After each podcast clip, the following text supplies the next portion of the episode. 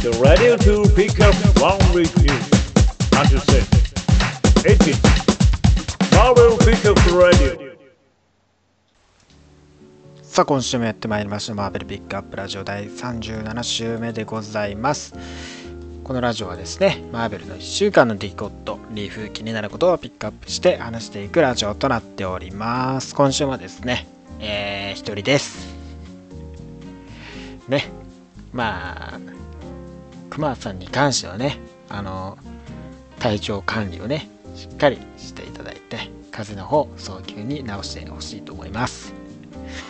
まあ今週は何と言ってもね皆さん E3 ですよね。まあアメコミ関係ないですけどまあねいろんなゲームね発表されてでやりたいゲーム結構ありますよ。FF7 もね完全リメイクで出したりとか RPG やらないんだけどなんかリメイクするんならやってみようかなと思ったりね。キンキングダムハーツでねそうセブンのキャラクターとかを登場したりしてたからクラウドとかね有名だしね。そこら辺のやってみたいなっていうのは前からあったんですけどね。なんかこの機会にやってみてもいいかなとか思ったり。何を隠そうね。スター・ウォーズバトルフロントがねもうね10年間待っててね最近結構ねトレーラーとか出てね正式にあの発売決定してで11月ですよ。もうね予約もちろんしてるんですよ。もうね10年近くですよほんとね。続編待ちましたよ。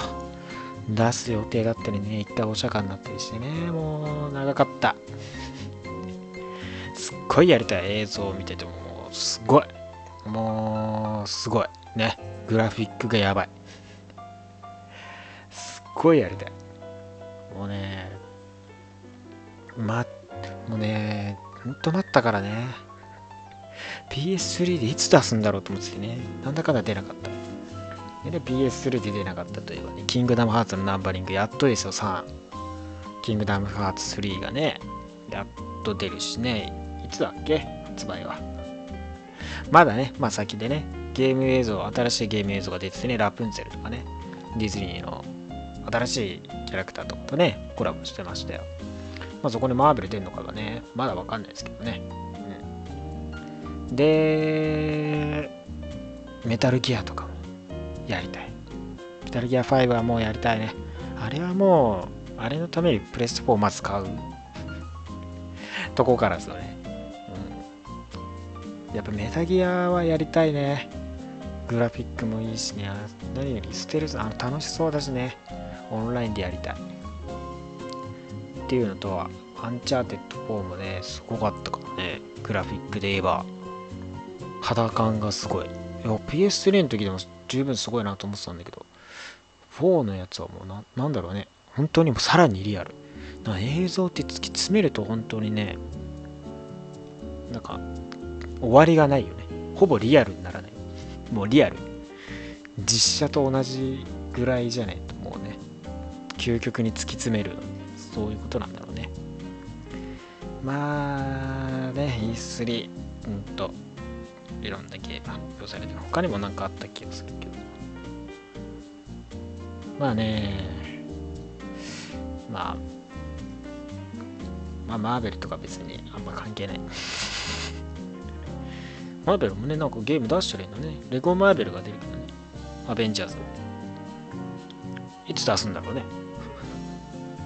ねいつ出すのね。今年発売だけどね。早急にね予定を決めて。日本語版でね、しっかり出してほしいですね。まあ、レゴだけじゃなくて、等身大のね、アベンジャーズも動かしたいんでね、マーベルのなんかアクションゲーム作ってほしいですね。それでは今週のピックアップニュース参りたいと思います。今週は最初はですね、えー長らく待たされましたキャプテンアメリカホワイトがついに発売となります。まあ、こちらはですね、えー翻訳された、えースパイダーマンブルーやですね、まあ、あとデアデブルイエロー、ハルクグレイなどにね、続くカラーシリーズのですね、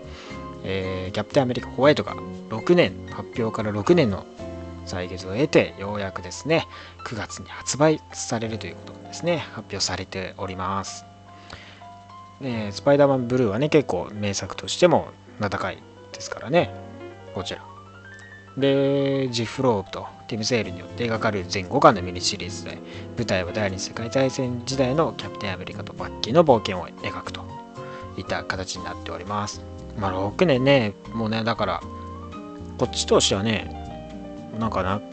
なんかなくなっちゃったんだろうなみたいな。で まさか6年後に発売されるとは逆に思ってもみないですよね。まあいろんな大人の事情がねあったのか。まあ、6年もね、かかってしまったという感じですね。どん、ね、どうなんですかね。普通に忘れてたしね。うん、さらにですね、えー、マーベルの9月の発売されるですね、リーグに関するプレビューがですね、届いております。えー、そうですね、リグに関しては、シークレット・ウォーズはですね、えー、また1巻だけで7巻のみですね、の発売と。で、アルティメットエンドによってですね、まあ、アルティメットユニバースが完全に、えー、全5巻のリミテッドシリーズでしたから、それ完全にですね、アルティメットユニバースが終わる模様です。そしてですね、未だシークレットウォーズの影響を受けてないのが、えー、デアデブル18巻ですね、がまだシークレットウォーズ、この唯一と言ってもいいぐらい影響を受けていないですね。で、まだ続いてるって感じですね。でですね、シールド50周年記念として、えー、クエイク、モッキンバード、フューリー、キャバリー、エージェント・カーターのそれぞれのですね、シールド50周年アニバーサリー感がですね、発売されるといった感じですね。で、あとは個別に行くと、レッドスカル3巻がですね、まあ、レッドスカルと新たな軍隊がやってくる模様でね、それでマグニートが対処するような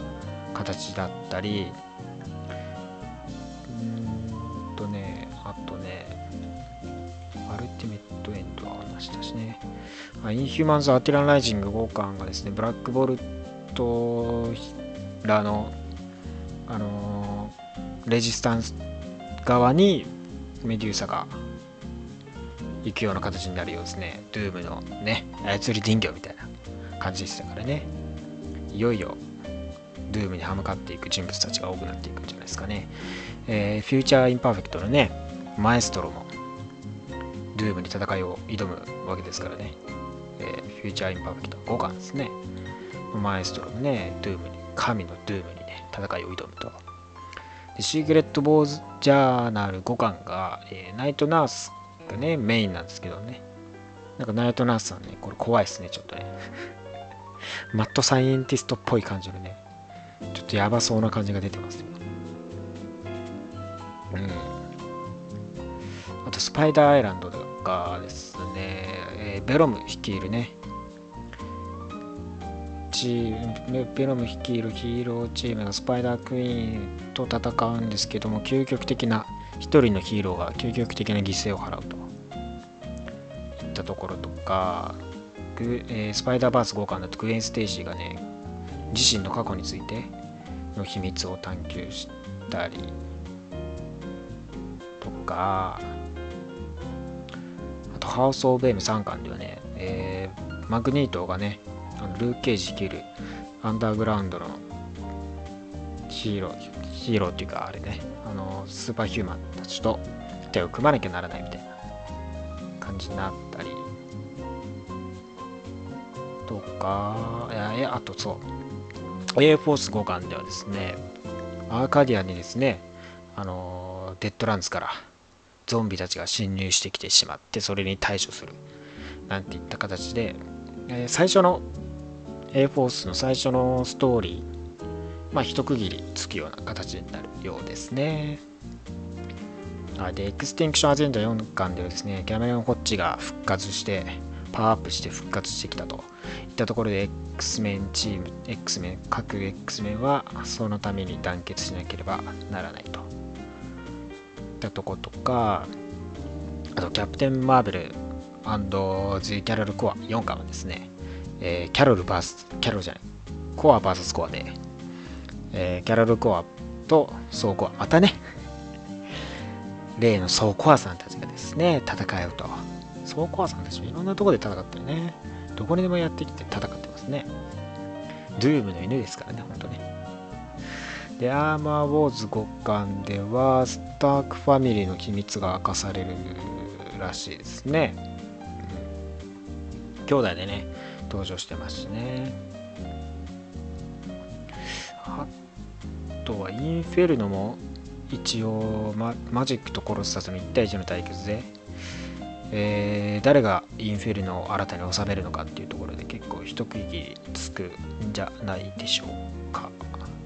とガーディアンズ・ノーウェア4巻ですね、謎の女性がガモーラを下すということでですね、新キャラクター登場なんですかね。そんな感じですかね。プレビューところでめぼしいのは、そんな感じですかね。シークレット・ウォーズ。まだまだ9月ですね。多くやってますね。まだまだ続いていきますから。あと、トゥルービリーバーね。あの、1ドルで買えるトゥルービリーバーズはですね、まあ、この9月は、えー、女性陣ですね。女性キャラクターたちの一巻、ソー一巻とか、スパイダーグレン一巻、あとブラックウィドウ一巻とか、キャプテン・マーベル一巻、ミス・マーベル一巻、シー・ハルク一巻、シルク一巻、プリンセス・レイヤー一巻、スパイダー・ウーマン一巻とか、あとスクレル・ガールもね、一巻っていうラインナップで100円で読めるトゥルービリバーが発売されると。で、あと忘れちゃいけないのは、デッドプール VS サノス1巻、2巻が発売されますね。といった感じのラインナップですかね。大体は。う9月までまだまだ勢い収まらず、まあ、結構ね、終盤、後半戦、もう終盤、それこそね、もうほんと終盤に差し掛かるわけですからね、7巻で、シークレットウォーズ本編も7巻で、で、残り1巻がね、多分10月に発売で、そこで終了、シークレットウォーズが一旦終了するわけですからね。まだまだですよ。こっからどんどんストーリーいろんなところで盛り上がっていくと思いますから、読み続けていただきたいと思います。で、続いては映画関連ですね。映画関連はですね、イアン・マッケランが映画 X メアポカリプスでマグネートを演じないことを確認しております。まあね、えー、今年初めにパトリック・スチュワートが明らかにしたマッケランが映画 X メンアポカリプスにてマグネートを再び演じるっていうものがあったんですけども、まあ、マッケランはですね、デジタルスパイのインタビューでその噂を完全に否定しております。私は聞いてない。私はそうは思わない。彼らは現在映画を作成しているけども、私はその中にはいないよって話しています。まあね、そう、まどうなんですかね、スチュワートがそう話してたんですけどね、スチュワートの情報も結構だからね、あんまり意外と信用できないところも多いんで、どうなんですかね。まあでも、ウルヴァリンにはね、多分出るの確実じゃないですかね。ヒュージャックマンも認めてますからね。まあそこら辺はね、心配しなくても大丈夫じゃないですかね。で、さらにですね、マーベルのスパイダーマンが今週中に指名される模様でございます。マーベル・シネマティック・ユニバースでのスパイダーマン、ピーター・パーカーを演じる俳優がですね、今週にも決まるとデッドラインが報じております。噂ではですね、スパイダーマンが MCU にデビューするのはキャプテンアメリカ・シビル・ウォーカーと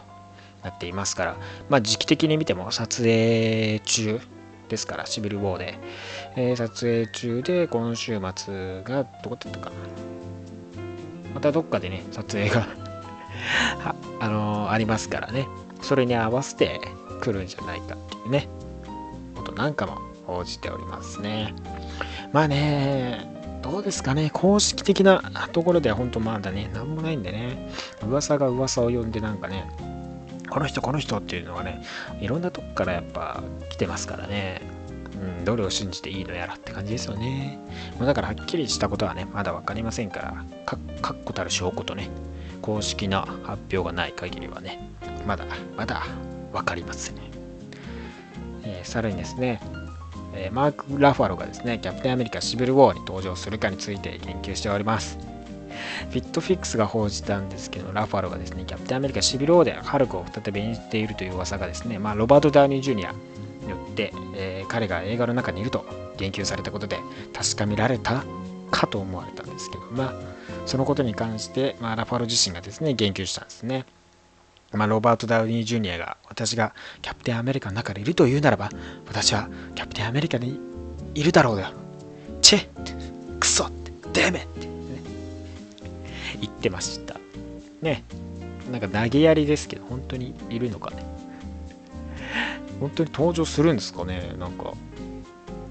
なんかすごい投げやりに行ってるけどいない可能性の方が高いんじゃないかって思えてくる。まあでもね最初のあの公式でのあのキャスティングキャストの名前の中にはね入っていなかったんですけどもサンダーボルト・ロッショー軍がねまあ、いたわけでそれでやっぱハルクもやっぱ登場するんじゃないかってねは言われてますからね。そこら辺はどうなんですかね。まあまだね今後絶賛撮影中来年公開ですから皆さんお待ちいただければなと思います。まあ今週のピックアップニュースは以上になります。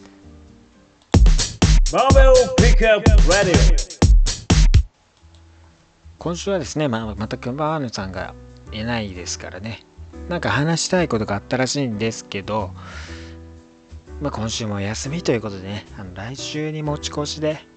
来週こそはね、来てくれるんじゃないかなと思うんですけどもね、まあ、ちょっとね、わからないんですけどもね、あのー、期待して待っていてください。ということです。今週のリーフレビューです。今週はですね、またシークレットウォーズ関連から、ソーズ1巻と、スクワドロンシネスター1巻なんかをね、中心に、えー、レビューしていきたいと思います。えー、バトルワールドブランドのね、操作一環がですね、まあ、バトルワールド内での、えー、ドクター・ドゥーム、神様の、神でのドゥームのね、えー、直属の、えー、部下としての警察隊を担っている宋さんたち、来神さんたちなんですけども、まあ、物語初めはですね、えー、謎の遺体女性の遺体がですね、まあ、発見されたと。ったところでソーザンたちがね集まってくるわけですよ。で物語の、えー、ソーズの中心はですね、えー、アルティメットユニバースのソーザンが一応メインで今回描かれております。でベータレイソーいつも通りね。いつも通りのベータレイソーと、えー、ストームソーとディストロイヤー層とね、あとグルート層とキング層がね、いるわけですよ。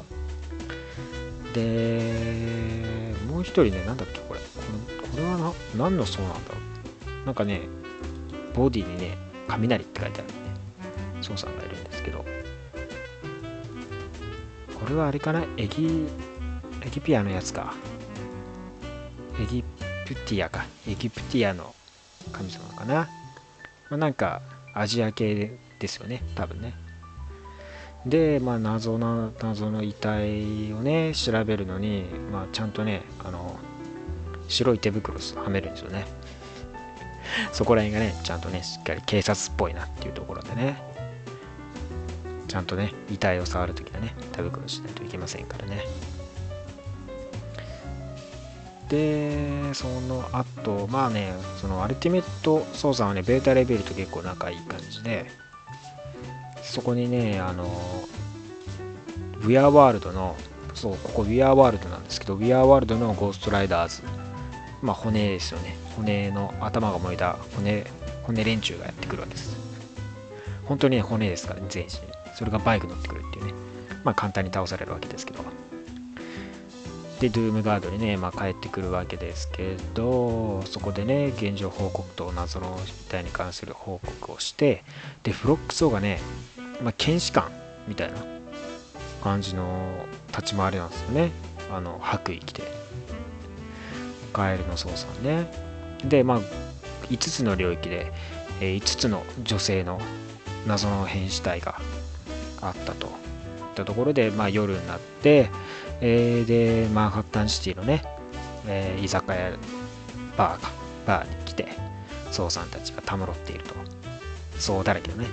バーにいるんです。ベータレビルと、え、またアルティメットのソウがね、いて、あれって、ベータレビルは裏路地入っていって、で、ロッキーのね、会うんですよホームレスになっていたロキと会うんですよでグルートソーとねそのアルティメットソーがね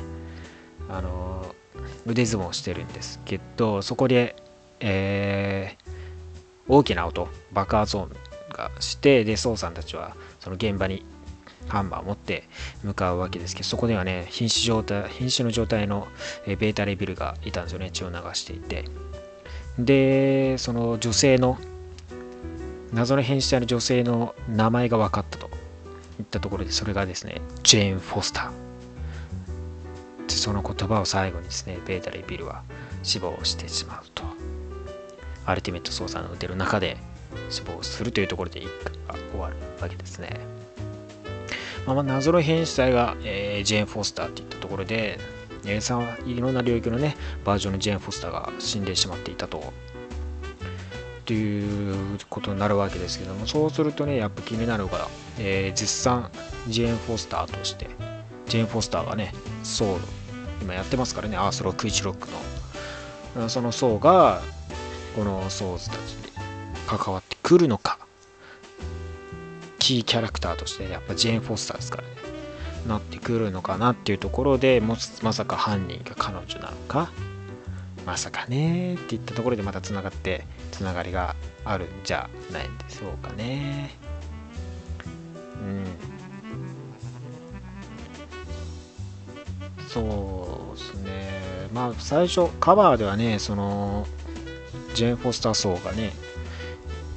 いるんですけどまあ案の定ね、本編には、表紙詐欺で本編には登場しないって言ったところで、まあ今後ね、えー、シークレットウォーズの本編の方にね、登場してますから、今後こっちの方にも、個々のね、シリーズの方にも登場してくるのかなっていったところですかね。で、犯罪者チーム、犯罪者のヒーローチーム、ヒーローじゃねえな、ヴィランチーム、スクワドロンシニスター一巻ですね。まあね、いきなりですけども、えー、スプリーミアプロビンス、まあ、あのスクワードのシリーズにちょっと対抗してる、対抗、そう、反発してるチームなんですけど、そこにね、いきなりね、えー、全員を瞬殺瞬殺していくっていうね。全員殺していくっていうね、速攻、最初からね、いきなり全員瞬殺するっていうね、すごいですね。で、ナイトホークはね、その、スプリミアプロビンス側の人間だったんですけどまあね彼はチームをから、えー、スクワドロンシニスターに乗り換えたっていう形で、あ、いるわけですよね。でですねユートポリスの方にね、えー、自分たちの基地の方に戻っていく最中にですねまあ、えー、あの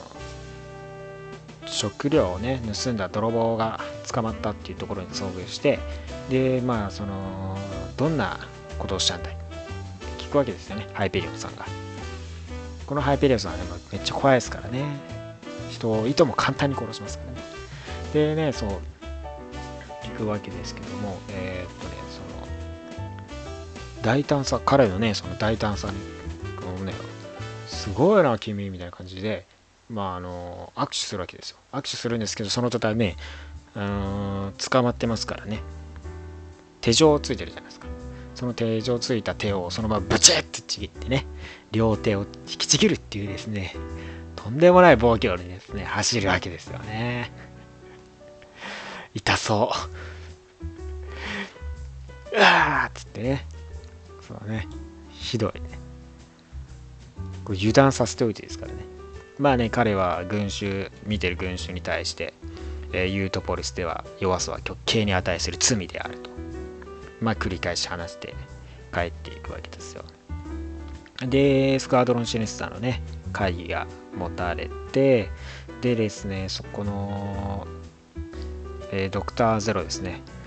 シャドウプロビンスのね、えー、当事者、ドクターゼロが持つですね、えー、ハイペリオンの弱点の一つであるアルゴンストーン、アルゴン石か。アルゴン石を武器をね、作ろうとして武器を作ろうとしたいわけですよね。そのドクターゼロがね。それに対してまあ武器作らせないためにね阻止しようと。まあスクワドロンシネスターは動き出すわけですよね。まあそこにアイアンソーがえー、ねアイアンマンみたいなその色合いのねソーさんが来るわけですよ。金と赤のね。アイアンマン層がやってきたりとか。うん。でその代表としてきてまあいろいろ話してるんですけど最近の出来事についてね。そのパーシニスターとかのね下りもシークレットウォーズ2巻とかでありましたからね。まあそういうのとかもあったりしたわけでそこら辺のね領域を拡張させようとしてるわけですよね。スクワドロンシニスター。そのことに関する話とかが話とかをしているのかな。っていう感じですね。まあアイアンソーをね飛び去っていって。でそのねえー、っとねそうハイペリオンが帰ってきたら入ってきてあのね彼女ウォーリアーウーマンとねイチャコラしてたらそのアイアンソーの遺体がその会議室に置かれていたとね胸打ち抜かれて何者かによってね死んでたと。でシャドウプロビンスねさっきのドクターゼロのころにですね。まあやり遂げようと。作戦を決行しようと。いったところでまあ行くわけですけど。まあね簡単に倒されるわけですよね。あのー、敵も。ゼロさんも割と瞬殺ですかね。首つかまれてね。バーッつってね。で武器そのね武器を作ったわけですよね。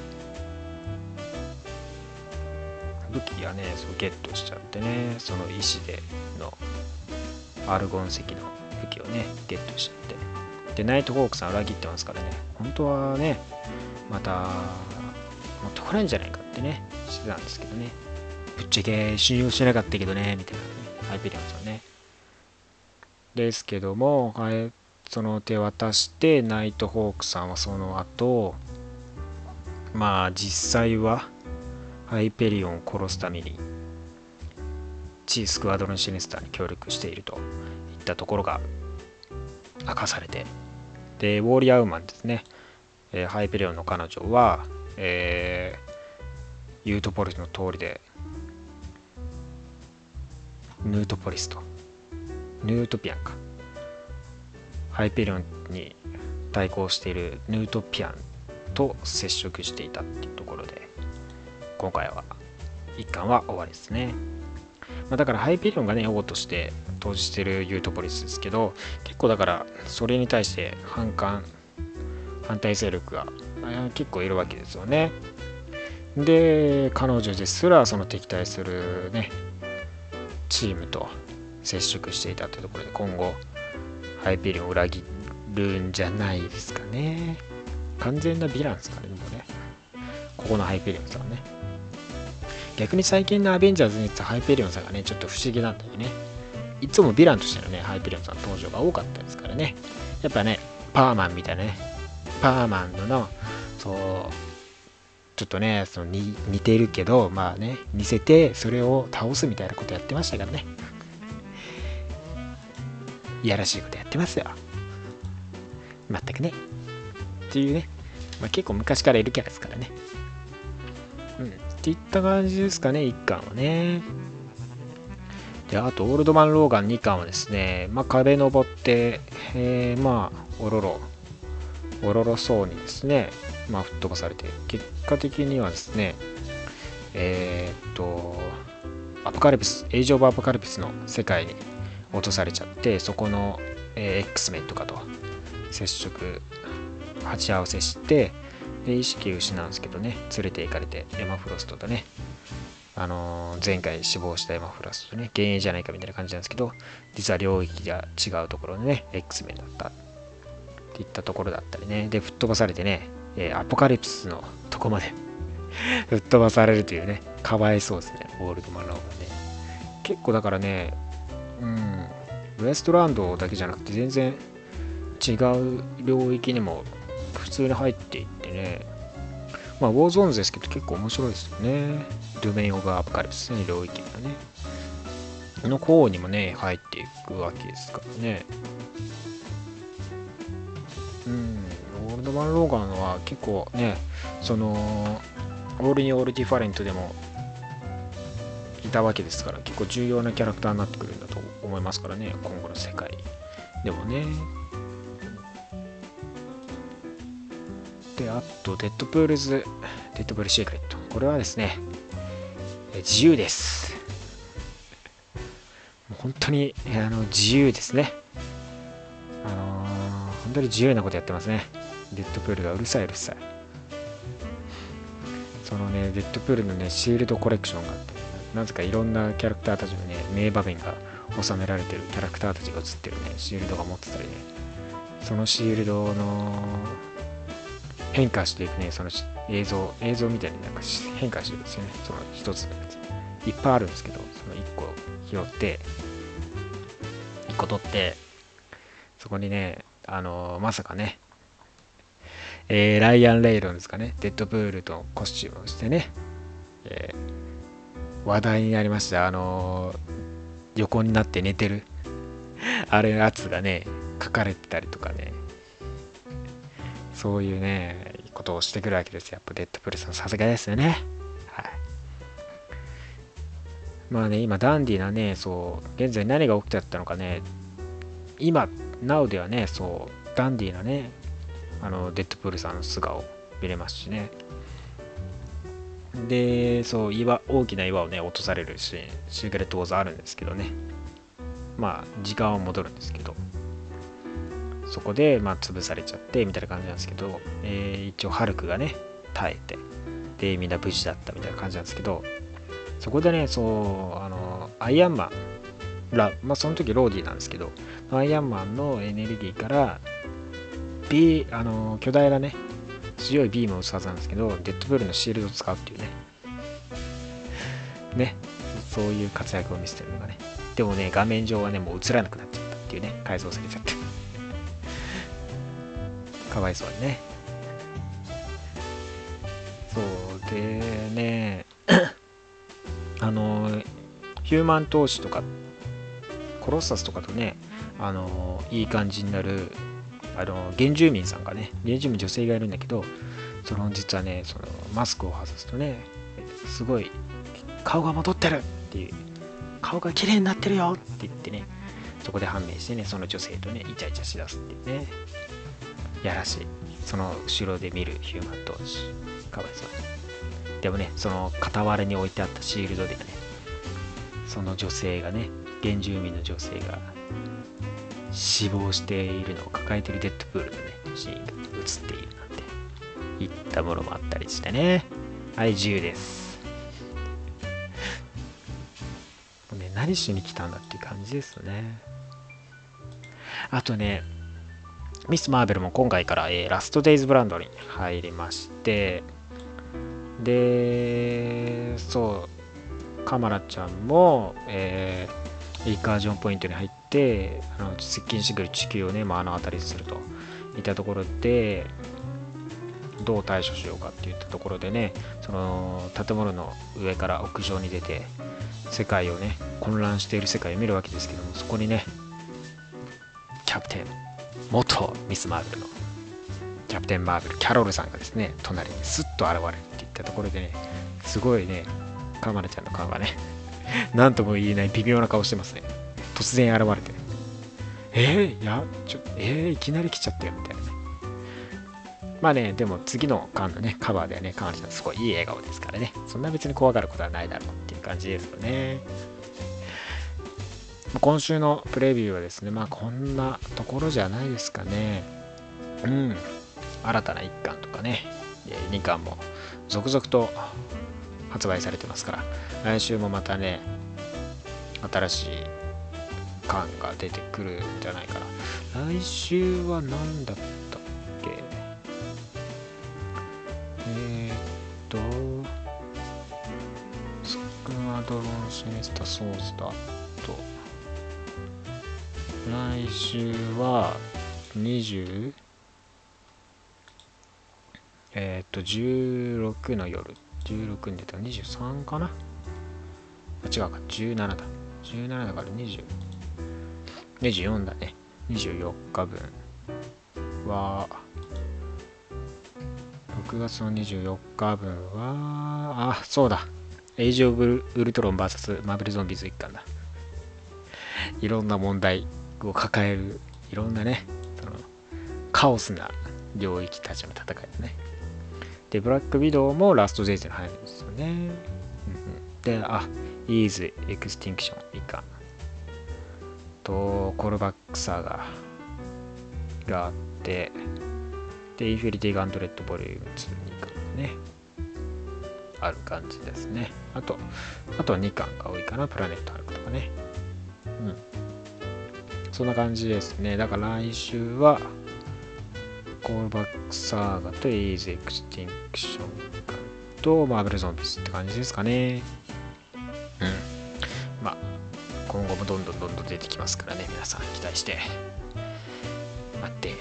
読んでいきましょう。じゃあ今週のレビューは以上になります。LPR 今週の話題は予約開始されました。翻訳本 A プラス X について話していきたいと思います。ついねこの間つい先日ですね、えー、小学館プロダクションから A プラス X アベンジャーズプラス X メイコール最強というですねタイトルでの翻訳本が決定して予約がですね絶賛開始されております。こちらね一体何なのかっていうところですとえ、AVX、えー、皆さんご存知の通り、アベンジャーズ VS. X メンがですね、絶賛、えー、ビレッジブックスさんから翻訳を発売されておりますけども、その後のすぐ直後ですよね、AVX から、えー、A プラス X、え、アベンジャーズと X メンが協力する話をですね、えー、コミックとして描いたシリーズなんですけども、そちらがね、なぜか、ね、AVX と時期を同じくするように、え7月29日に発売されるというところでね、すごい偶然、もうね、すごいね、このタイミングでまさか、小学館プロダクションさんがね、まさかこっち出してしまうというね、こんな偶然あるんですね。すごいですよね。まあね、えー、アベンジャーズ VSX メンとは異なって、アベンジャーズと X メンね、それぞれのメンバーがそれぞれ協力する話ですよね。まあ時系列とかは特にはなくていろいろバラバラだったりはするんですけどもそちらがですね翻訳されると。うん。でね実は今エベあのアベンジャーズと X メン戦ってる翻訳まではね、サーチューですけど、なんでね、こんな、えー、アベンジャーズプラス X メンイコール最強なんていうね、タイトルになったかというとですね、まあそもそもね、現象がですね、A プラス X ボリューム1イコールオーサムっていうね、まあだから、アベンジャーズプラス X メンイコールオーサムっていうね、そのオーサムがね、このね、日本語で最強って言ってね、わかりやすく言っている感じですよね。まあね、ボリューム1巻だけじゃなくて結構続きまして、ボリューム2巻、えー、6巻、ん ?7 巻からか。7巻から12巻の、えー、ボリューム2、A プラス X イコールアメイズングをですね、やってるわけですからね。アメイズングっていうのをね、えー、出すんですかね。A プラス X アベンジャーズプラス X メイコール、なんだろう。素晴らしいね。素晴らしいねが出るかもしれないですよね。まあね、その後もね、12巻以降も続いてまして、えー、18巻までね、A プラス X は続いておりましたからね。うん。それ今後ね、翻訳するのかしないのかまだ分かりませんけども、一応ね、えー、最初の6巻分が翻訳されるっていうところで、えー、キャラクターたちはですね、1巻では、え、キャキャプテン、キャプテンアメリカと、え、ケーブルがですね、第二次世界大戦で会っていたらなんていうね、結構謎解だったり、ケーブルが時空を超えてね、キャプと共演なんていうね、えー、でね、そのハルクとウルバリのね、共闘なんかもあって、これがね、結構個人的には好きで、あの、未来世界からね、マエストロと、あとオールドマン・ローガンがやってきてねこの2人が戦うなんていうねことがあったりとか、えー、あとね2巻がねえっ、とローグとブラックウィドウの共闘ですね。ローグとブラックウィドウの共闘があったりあとねあと2巻はアイアンマンとキティプライドとねロッキードですね。の共闘がありますね。うん。ロッキードの方がカバーではね目立ってますけどね。っていうのとかあとね3巻ではねストームとブラックパンサーさん。まあ AVX ではねあのアベンジャーズ側と X メン側で対立することになるこの夫婦さんがですね。A プラス X 参加でね共闘したり。でホークアイとガンビットのねバこのね女性殺し女殺しと言われるねこの2人がどちらをね美女を射止めるのかっていうね逆にバーサスじゃねえかって言いたくなるよねそのプラスもあったりとか。そうあとねえー、スパイダーマンとビーストとかねそう単純にねそう戦うだけじゃないんですよねこういうのねいろいろと変化があったりするわけですよ。まあスパイダーマンとビーストね頭脳派の2人とその間ではなぜかねキャプテンアメリカとねクエンティン・クワイアがねチームアップするっていうね謎のね組み合わせとかもねあるわけですよ。で5巻ではですねなぜかアイアンフィストとドゥープ。なぜかドゥープがねその今日なんかねチームアップする謎の現象があったり。あとそれ間ではミスターシニスターとローキがねの共闘とか6巻ではですねウルヴァリンとキャプテン・マーベルのねえー、たあの今日あのチームアップがあるんですけどこちらはね確かなんかカードゲームだかな。カードゲームで戦うのかな？とかあったりしてそれねアンソロジーですからね。そうそうそう短編集ですから。まあ1巻につき2話入っていて12巻12話分収録されている感じですでね。いろんなキャラが出てきますから。そうそうガンビットとねシングっていうねそれこれもまたね不思議な組み合わせのねユニット。本当珍しい組み合わせのものがありますからね。うん。まあそれが6巻までですけど。7巻だとねアイアンマンとアイアンマンじゃないアイアンマンとビーストとそうアイスマンとソウとかね。8巻だとスパイダーウーマンとキティプライドとあとデッドプールとホークアイとかね。ねこの2人はね割と最近ねそうそうそうチームアップしますからね。そのあのミニシリーズでねやってましたからね。まあその先駆けとも言っていいんじゃないですかねこれはね。キャップとウルヴァリンとかね。うんあとストレンジと生徒たちのねやつもあったりあとこれはファントメックスとブラックビドか。のね共共演もありますよ。でドミノとスカーレット・ウィッチかな。であって。でマジックとそうそうがね11巻であるんですよね。で12巻ではねそうワンダーマンとビーストがね共闘してるんですけどまあでもこの2人はねアベンジャーズつながりですかね。どっちかっていうとねビーストさん最近 X メンずっといるけど。そうその間にねキャップとねジュビリーがねチームアップするとか。で注目なのがねその A プラ13巻でねキャプテンアメリカとサイクロプスがねチームアップするわけですからね。ここら辺がねどうなるのかっていう感じですよね。AVX でね対立したわけですからね。でスペリア・スパイダーマンとねマグニートとかビーストとストレンジ。でサイロックとアメイジングのスパイダーマンとね。でね一番いいのがね17巻のねアイアンマンとブルーがねこのねブルーちゃんブルーくんがねその学生なんですけどあのジングレ学園のね生徒なんですけどねブルードのそのミュータントなんですよね。結局頭脳を持ってしまってその人間と同じように生きているわけですよね。誰かに寄生するとかそういうことしなくて賢く生まれちゃってね。で虐げられてきたわけ。そんな可愛い可愛い子なんです。よこれ見た目はねちょっとあれですけど正義感溢れてて。で結構頭良くてねそのブルーとアイアンマンがねこれね結構面白い感じですからね。これは読んでほしいですね。でね最後の18巻ではねキティプライドとビジョンっていうねあの10日10日する2人組のチームアップなんかもあります。そう普段はですねあんまり見られないようなチームアップの感がある珍しいやつがあるのでここはねぜひともまあ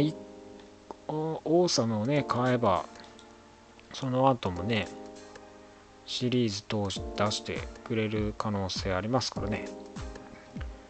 ぜひともね7月29日。でラウンド2がね6月30日にねそうそうそ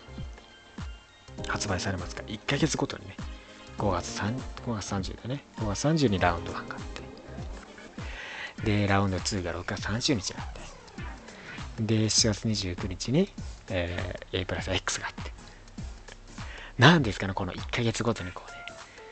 打ち合わせでもしたかのようにねこううまくね発売しますね。謎ですけどねわかるわかりませんね。